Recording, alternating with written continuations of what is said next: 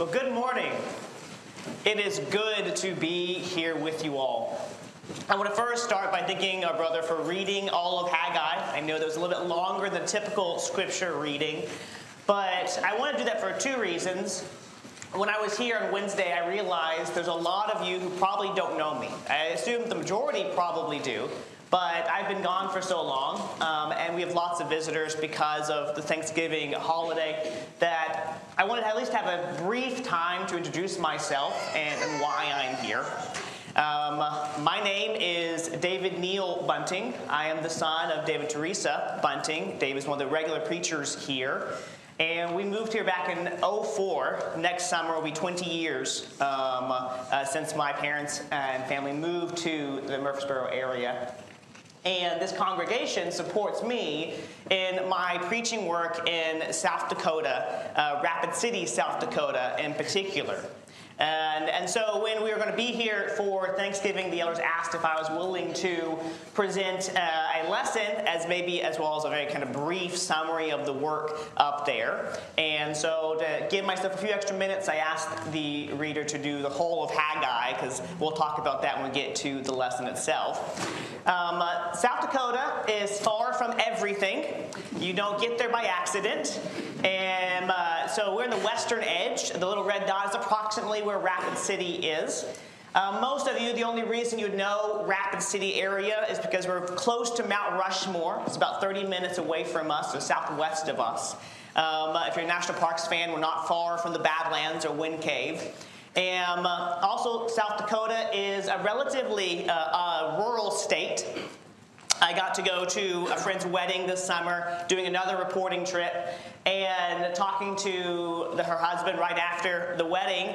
He was asking where we were, and I said we were in Rapid City, South Dakota, and he paused and he said, South Dakota? I don't think I've ever met anyone from South Dakota. it's because there's less than a million of us in the whole state. So, um, uh, but Rapid City itself is about 75,000 people who live there, another 40 who live in about 30 minute radius around the city, about 120, 110,000 people. Um, uh, our next big city is Sioux Falls, about 200,000 people on the east side of the state. We're on the edge of the Black Hills. It's a pretty, it's a pretty area. Um, and we work with the South Side congregation um, mostly pictured here. Uh, because of Mount Rushmore and the Badlands and several other things, we get a lot, a lot of tourists. We actually have quite a few visitors um, in this picture. Um, uh, we have about 45 members. Uh, about 20 of those are kids 14 and under. And, uh, and so uh, Trevor Trokey is the fellow evangelist I work with here. Uh, he's the one actually taking the picture, so he's not pictured here. Uh, but his wife, uh, Justine, is right, right here on the right side. Um, if you can see Justine. They have four kids, three girls and a boy. And in fact, his parents were there this Sunday um, behind them. And then his brother Channing, and his wife, were also there helping them move into a house they had just bought. Um, uh, also pictured here, we recently lost a brother. Uh, he had had a battle with cancer for about a year. Uh, brother Stan passed away probably about a month ago now. Um, and so the congregation has been wrestling with that. Uh, but even though Trevor and I share the preaching uh, pretty much 50 50 and also teach a lot of the Wednesday and Sunday classes, the big reason I moved there was to help with evangelism and to try to help make contacts, help the brethren get better at making contacts, uh, have studies with those contacts, as, uh, as well as trying to help equip them to do the same. Uh, I've been very encouraged with that. We've been there almost two years. It'll be two years in January. We haven't had any conversions yet. Uh, there's several people I've been studying with uh, close to six, seven months. Uh, the past two months, um, if I met with everyone, if no one canceled with me, uh, that I could theoretically meet with on a weekly basis, I'd meet with eight different non Christians. Um, uh, that's not including the, the time I spent with any of the Christians or the children of Christians of the congregation. And so we're very thankful for the opportunity to do that, and we're very thankful for you and the sacrifices you all have made so that we can be there and supporting us um, uh, the generosity you show to me, as well as I know quite a few other evangelists here and in other places. So thank you. And thank you for the impact you've had on me and my walk with God. I don't know how other preachers feel. I guess I'll point this out real quick. Um, down here is downtown Rapid City, um, and just so you know where that picture is, um, uh, it's up on one of the hills uh, that you can hike in town um, and get a pretty good view of the of the valley. Um, I don't know how other preachers feel about this, but for me, it's a little daunting even to go to congregation I know and preach one lesson. And the reason that is, is when you're the regular preacher or regular teacher at a place, you have multiple opportunities to positively and dramatically impact someone for God's kingdom. To help them know God, to help them draw closer to God, to help them overcome whatever it is in their life that they're wrestling with spiritually. But when you come to do a single lesson, you get one chance, get one shot. And I don't know what it is in your life that is hard. I don't know what temptation Satan is trying to sink into you and get a grip of your life that you're resisting. I don't know what losses you have recently gone through. I don't know what stresses. We talked about in James' class today how life is full of stresses. God uses those stresses to grow us, but I don't know what your stresses are. And so I walk into a situation where I have no insider information about what is going on with you. And I'm said, I want you to get up, I want you to help these people spiritually. It's a daunting task. And so I decided to overview Haggai for two reasons. One is, at the very least, at the end of this lesson, you, there will be a book of the Bible you hopefully know a little bit better. And that's a positive thing. But the big reason I wanted to overview Haggai was Haggai is one of the books, it's really probably true of all books in the Bible, but it's a book that can change your life if you let it. It's a book that can get overlooked, partially because it's in the prophets, and we often have less experience with the prophets. They feel harder to kind of wrap our heads around. And so we might spend more times in the Gospels and more times in the narratives of the Old Testament. But despite its short length, it has a message for us that will change how you think about God, will change how you think about yourself and God's kingdom, change how you see the world around you if you let it. So that's our aim. That's our lofty goal this morning. But for the first goal, um, those who've had, uh, I did a preaching internship here years ago, and so some of you know have seen me do some lessons like this. It's a style of outline that I like to do. Some people don't like it. I'm sorry for those people who don't. Um, uh, opposed to your standard bullet point outline, I have a hard time remembering those. This is more pictographic, and I have an easier time remembering this, and so I like doing them this way. Um, uh, so these numbers represent your chapter verse divisions, and the lines representing the, the different sections of Haggai in this case. And then we're going to fill in the boxes that tell us about those sections. And so I'm a nerd. For those who don't know me, I'm a nerd. I have a master's degree from math, in mathematics from MTSU. And, and one of my nerdy things I like about Haggai is that as uh, uh, Brian was talking about James this morning, James is really hard to outline. Haggai makes it easy for us. And that's because Haggai timestamps everything in his book. He gives you the day and the month in which the message or event is occurring. And one of the reasons I'm nerding out about that is because I want to know what Haggai's thoughts were. How did he think about his message? How was he trying to structure it so he could convey what he wanted to convey? Um, and when I come to a text, I think this should always be one of the goals when we're studying a book to try to figure out okay, when the writer sat down to write this, how are they thinking about their message and trying to organize it so that we can hear the, the big picture he's trying to get across? Um, Haggai makes it easy by saying, This happened on this day and this month. In fact, most of uh, this whole book happens within about um, three months of each other. So notice the first date is the first day of the sixth month. Of course, it's the Jewish calendar, not our standard calendars. Um, we won't take the time to talk about how you how you compare those. But first day of the sixth month in the Jewish calendar, and the last message is on the ninth month. So about three to four months is the whole book of Haggai. It's not that it's probably all that he said, but it's all we're told in the book. And uh, it's all about, if you remember the reading, the building of the temple. So, if you remember the captivity period, Jerusalem conquered 605 to 587, three different ca- uh, captivities where Peter carried off. And then in, six, in 536, Cyrus the Persian conquers Babylon, tells the people they can go home to Jerusalem. So around that time, 536, 535 BC, Jerusalem, uh, people begin to go back to Jerusalem um, and start rebuilding the temple. So right around 534 um, BC. I did check this earlier. I'm sorry that that's, that's there. But um, and after they build the foundation of the temple, they stop. And they stopped working on the temple for 14 years, maybe 15 years if it's 535 when they finish that part. Because the second year of Darius or Darius, depending on how you want to say his name, is 520 BC. And Haggai and Zechariah show up and saying, Why aren't you guys rebuilding the temple? And it is finished in 516 BC, so it took about four years to finish the temple. Um, but all of Haggai's happening in that year 520, uh, 520 BC? And as he says in the first message, it primarily is a rebuke of not building the temple and a charge to rebuild it. And each of these messages have a pairing of the attitude or the response of the people and how God responds or thinks about that. And so, what's been going on for 14 years is that people have been saying, now is not the time to build. Have you ever procrastinated something and then a decade later realized you still haven't gotten around to it? That's what's been going on for 14 years. And God says, Because you've been saying now is not the time to build, I called a drought. I called a drought on your crops. I called a drought on your livestock. Why did you think that you're putting your money in purses and it seemed like it just disappeared out of nowhere? You just couldn't keep anything going. I brought these crises to make you realize, to try to wake you up that you weren't doing my will.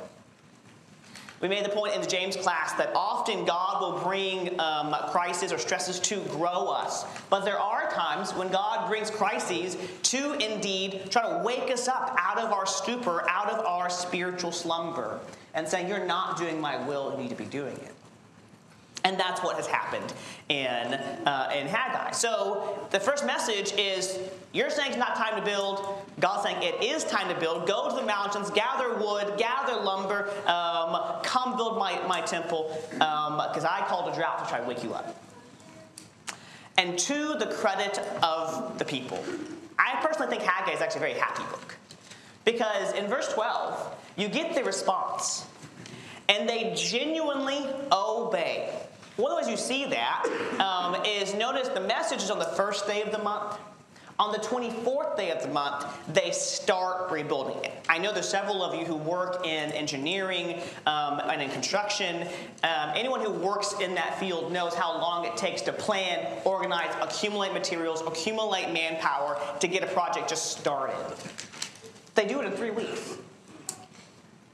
They spend 14 years doing nothing, and in three weeks, they compile their resources, get the plan, and start executing on the plan. There's genuine obedience. And God's response is even though I have called these droughts and called these crises upon you, because you are genuinely obeying me, I am with you. Here's one of the beauties of this picture. When God calls us to repentance, He doesn't say, go fix yourself and when you've perfected yourself, come and present yourself to me, and I'll see if it's good enough.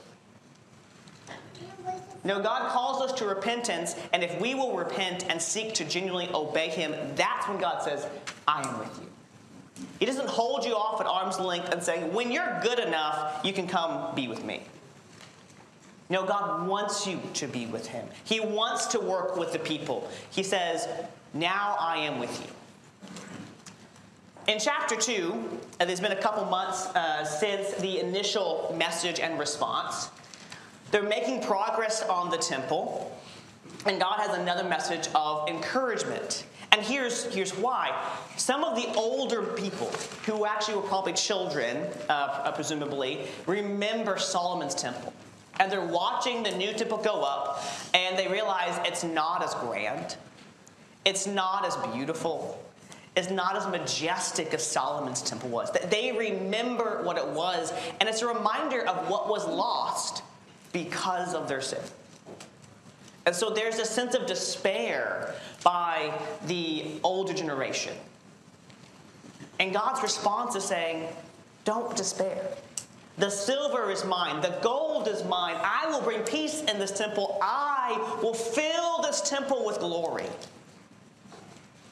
Don't despair. I see your work and it matters. I know it seems little to you, the way Zechariah will say, do not despise the day of small things. I see your work. I will glorify this temple. There's a great irony, though, in that statement because if you remember the building of the tabernacle in Exodus, and you remember the building of the temple in Solomon's day, when those two are finished, and they both represent the same thing the dwelling of God with his people. God actually fills it and represents his glory by this cloud, this bright cloud that fills the tabernacle and then fills the temple when it's finished. That doesn't occur when they finish this temple. God says in 520 he's going to fill this temple with glory, but in 516 he doesn't fill it the way he did with the tabernacle and temple. We'll come back to that idea in a minute. But he says, I will glorify this temple. The third message is probably the weirdest one, in my opinion, because it's this question Haggai's told to ask the priest about holiness. And it boils down to, to simply this. He says, okay, go ask the priest. If you have a holy object and you go touch an ordinary object, does the ordinary object become holy? And the answer is no. Okay, if you have an unclean or unholy object and you touch an ordinary object, does the ordinary object become unclean? The answer is yes. And God's statement following that is so are this people, and so is the work of their hands. Here's why that's so strange. What are the people building? God's temple. God's holy temple. And he just said the people are unclean and the work of the, uh, the works of their hands are unclean. How in the world can the temple be holy? And what makes it all the more strange is God does not resolve that issue in Haggai. He doesn't say, but here's what's going to happen, or here's how this resolves. He leaves it there and jumps to, remember when I brought those droughts? Remember when I told you that I was bringing these struggles into your life? And he mentions the day. He says, From this day, the ninth day of the 24th month, now I will bless you. And like, wait, wait, wait, wait. What about that whole holiness conversation? What's going on with that? We'll have to wait for a second to answer that question because he doesn't answer in Haggai. But he does say, I will bless you. So here's one of the points Haggai's making. What's the day they started rebuilding the temple? The 24th day of the sixth month. It's been exactly three months. So, so even though they start genuine obedience, God makes them wait three more months before he begins to abate the crises he's brought. So here's a lesson for us that when God is using a crisis to try to wake us up, if we do finally wake up and start responding to Him properly, He might not immediately take away that crisis. He might make us endure it for a bit longer. And He has the prerogative to do so. And probably fall into the t- uh, idea that we talked about this morning, James, that He's allowing the stress to grow us. And then the very last message, and it's less like a message and just more like a statement, is where he talks to Zerubbabel and he says, I will exalt you. I have chosen you, Zerubbabel. Zerubbabel is a descendant of King David. He is the governor of the returned people at present, and he is an, he is an ancestor of Jesus. And so he's in the lineage of Jesus. And he represents the people in, in more, more ways than one. He says, I have chosen you, and I will make you like my signet ring. And if you don't know what that is, governors, kings, rulers, when they had a message or a proclamation or a letter sent, they had usually a special ring that they would uh, stamp into this melted wax to place their insignia on it to emphasize this is authentic, this is from me, this is authorized by whatever governing body uh, is making this uh, statement or letter. He says, I'm going to make you a signet ring. And while that's again a little confusing, we'll talk about that in just a second, it is a message of exaltation. It's a message of hope. I, I really am very happy for Haggai, because Haggai gets to be one of, one of the rare prophets who gets to prophesy and the people respond to him. that people actually do what he says. If you read the prophets, um, or if you read about them in Second Kings or in the Second Chronicles, most of them just get ignored at best, and sometimes stoned uh, or killed at worst. Haggai actually gets listened to.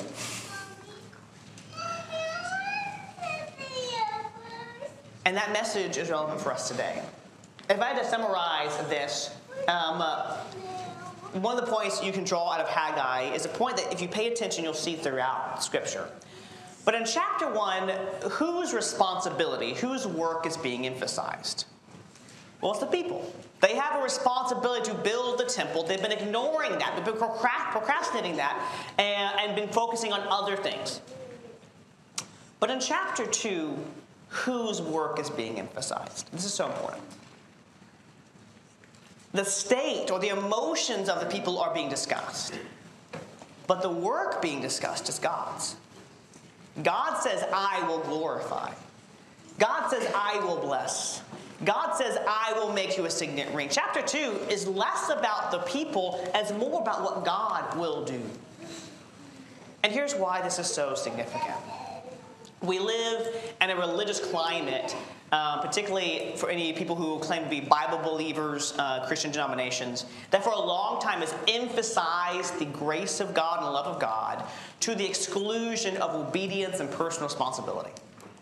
And because of that, many people um, have, that I've grown up around, gotten to be with, um, have justly made the point that no, God does expect obedience. How you act does influence your relationship with God, and whether you have one or whether you don't.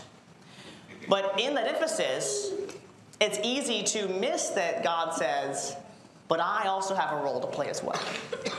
that there is work that God is going to do. Again, God doesn't say, go fix yourself and then come present your perfection to me. He says, Turn to me, and I will bless you. I will be with you.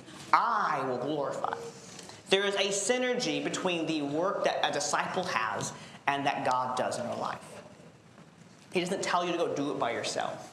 He says, Trust me and let me work through you. And so there's a single theme verse in Haggai. I think it's his call to consider your ways and rebuild. So, what does this have to do with us today? What, um, uh, what message does this have for us? We're going to look at each of those sermons and, and we'll spend the most time on the first one. I think that's the biggest application to be made, and we'll spend a briefer time on the last three. But in what way does this message of Haggai relate to us? Why don't you go to Ephesians chapter 2? Ephesians chapter 2, we're picking up in verse 21. In the context of Ephesians, uh, Paul's audience is primarily Gentiles. Um, if you glance at chapter 2:11, he's talk. He says, "You uncircumcision who are called that by the circumcision." So Jews are circumcised, non-Jews, Gentiles are uncircumcised, and um, he says, "You were formerly this." Um, you were outside of the promise, the, the covenants of promise. You were separated from Christ.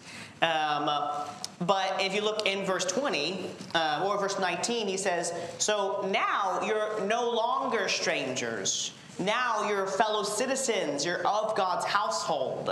In chapter 3 6, part of the great mystery of the gospel is that Gentiles will be full, complete fellow heirs, fellow members, fellow partakers of this gospel of Christ, this new thing that God is making. And so, with that in mind, pick up in verse, we'll pick up in verse 20 having been built on the foundation of the apostles and prophets, Christ Jesus himself being the cornerstone, in whom the whole building being fitted together is growing into a holy temple in the Lord, in whom you also are being built together into a dwelling of God in the Spirit.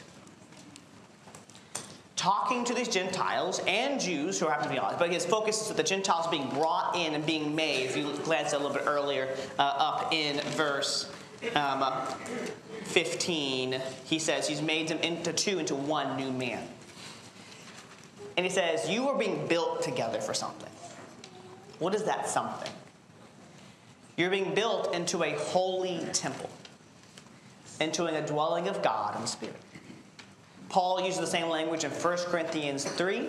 He uses it in 2 Corinthians 6. Peter uses it in 1 Peter chapter 2 that the people of God are the temple of God. That the temple of God is no longer going to be represented by tent curtains in the tabernacle, no longer represented by stones and buildings in the temple in Jerusalem. It's going to be represented by living stones, the language that Peter uses in 1 Peter, of people.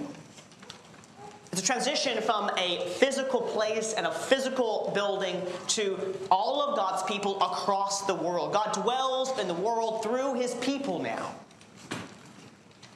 Hold that thought and jump to chapter 4. In chapter 4, picking up in verse 11, he gave some as apostles, and some as prophets, and some as evangelists, and some as pastors and teachers, for the equipping of the saints, for the work of service, to the building up of the body of Christ. Verse 11 says God gave apostles, He gave prophets, He gave elders, he gave evangelists. For what purpose? To equip saints. Is that where the story ends? Is, is, is your a preacher's job for you to show up on Sunday and he gives you a lesson, he helps you be equipped, and then you, you leave, and that's the end of the story? No. Notice the text here says is to equip saints for the work of service to build up the body. In chapter 1, uh, he makes it very clear that the, the, body imagery represents the people of God, the church, as Ephesians chapter 1. Or, as he says chapter 2, the temple. The role that the apostles have, the role that the prophets have, the role that your elders have, the role that your preachers have, is to equip you to build the temple. So, one of the questions we have to ask ourselves is what role do you play in that? And there are a variety of roles. One of the clearest ones in Scripture is there's a distinction between male roles and female roles and the way they build up the temple. But it's a question that we should be able to answer. That we should be able to point to Scripture and say, this is what Scripture calls some of God's people to do. This is ways He calls males to build the temple and females to build the temple. And this is how I fit into that picture. And if you don't know how to answer that question, I highly encourage you to talk to your elders. You have a really good group of them. And talk to your evangelists. I think they're pretty good. And talk to the mature Christians in your life and say, I need to figure out where I fit in this picture. I need to figure out what role I play in building up the temple. Because that, that's what the picture, that's the pattern here, that we're being equipped to build God's people, God's temple. My wife and I recently got to have the, the blessing of having a young lady over um, to our home. Uh, she was doing a traveling work program, and she was just in Rapid City for about three months. And so it was at the end of that we, uh, we that we finally got to have her over. And we had no, nothing to do with this. But we got to be blessed by hearing um, her account of the growth she's experienced. Um, and she was describing how uh, growing up, uh, she grew up in a family of Christians, and she's very thankful for that. And it was a great blessing to her. Uh, but she realized when she, when she got picked up by choice, she chose to do this, but plucked out of, of that place, dropped a place she didn't know anyone in a culture she wasn't super familiar with. Um, she, she realized several things about herself. She realized that, and she didn't use this language, but she realized she hadn't really been focusing on building the temple of God. Instead, she was really primarily focused on building her relationship with her family. She loved her family. She basically spent all of her free time with her family, and they're Christians. It's not a bad thing, but she realized she wasn't focused on their spiritual development. She wasn't focused on her own spiritual development. And she just kept putting that off, like the Jews, and saying, now is not the time to build. And she said, being plucked out of that and being placed um, in, a pla- uh, in somewhere where she didn't know anyone, and she's at work, and she had a very pleasant experience at work. All her coworkers were talking about how she, they want her to go. But they're asking her questions about her faith, about her beliefs, and she's realizing, I, I need to be able to answer those things. And I don't know how. And it forced her to take a much more serious view of her prayer life, much more serious view of her study life, um, a much more serious view of this idea of What's my role in building the temple? I know I joked earlier about when's the last time you looked at something and said, and, and, say, I'll do that tomorrow and procrastinate for 10 years. But how many times in our faith have we done that? How many times has there been something that we know we need to work on, some, some ability we need to develop as a Christian to, to build up the body, and we're saying, well, just, just not today? And we turn around, a decade has gone by. I've met 14 year old infants. And it's because they keep saying, but not today. It's the same struggle. Haggai's message wasn't just for his people. Haggai's message applies to each and every one of us today because we can fall into the same trap. This crisis has to be dealt with now. I got to put that other spiritual thing off. And I don't know what houses Satan is trying to get you to build instead of God, but I promise you, he's trying to get you to build something. It could be your careers, it could be your academics, it could be your hobbies. I don't know what things he's trying to put into your life. David Creech, um, this is years ago, he probably doesn't remember saying this, uh, once did a lesson and he used the phrase weapons of mass distraction. it's a thing, especially in Western culture. Um, uh, in Western culture, because we have so much free time, it's so easy to, to allow ourselves to be distracted and say, well, yeah, I'm going to have time to do that tomorrow or next week or whatever. So I don't know what it is in your life, but I'm asking, whose house are you building? And are there ways you could be building God's house, God's temple, more effectively, more efficiently? And if you're not sure where to start, talk to your elders, talk to your preachers, because their job to help you figure it out. The other messages also relay. I won't spend as much time on those. Um, I'll be brief about those because the main lesson, I think, is this first one for us. But the other lessons, where he says, do not despair. I just want to glance at a, a couple uh, passages. Again, looking back, um, glance real quick in uh, chapter 2, looking in verse um, 14. Notice how it says, He himself, friend Jesus, is our peace. I highlight that because that's a text, that's a phrase that God uses of the temple they're building in Haggai's day. I will bring peace here. But the one I want you to focus on is actually in chapter 3. Notice verse 13 of chapter 3. Paul, talking to them, says, I ask you not to lose heart. Same way. I ask you not to be despairing. I ask you not to give up. I ask you not to be weighed down about my tribulation for you, which is your glory. Do you see the parallel between Haggai's second message? Don't despair. I will glorify this house.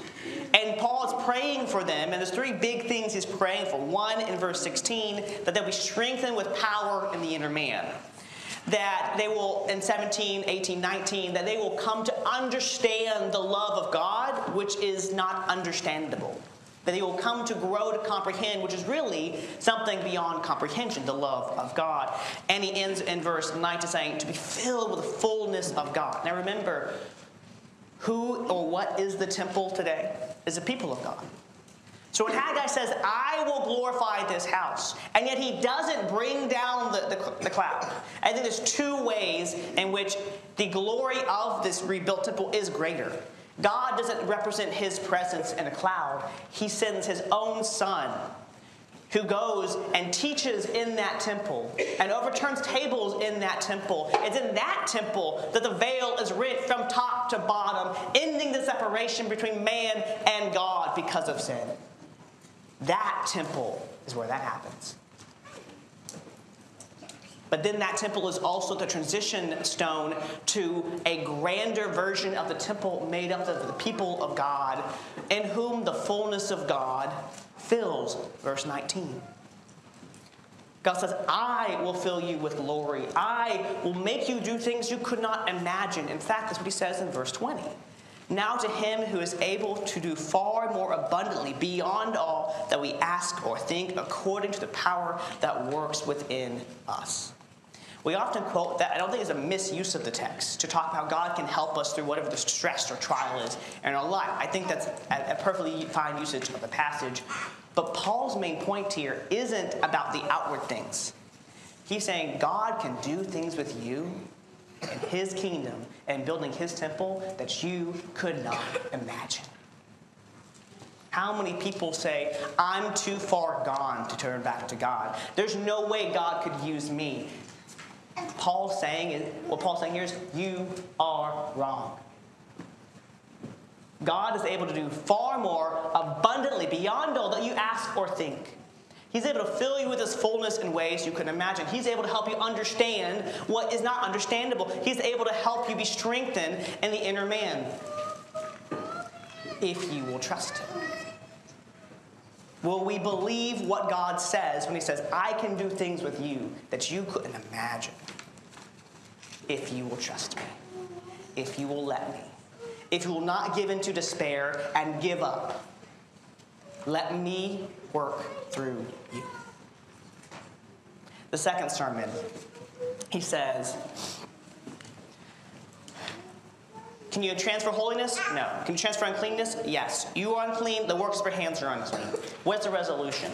Jump over to chapter 4, look in verse 22.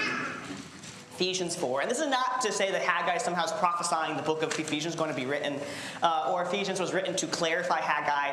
Um, these ideas are discussed in other places in the New Testament. Ephesians is just a convenient, condensed place to see them all. Uh, Ephesians 4, picking up in 22.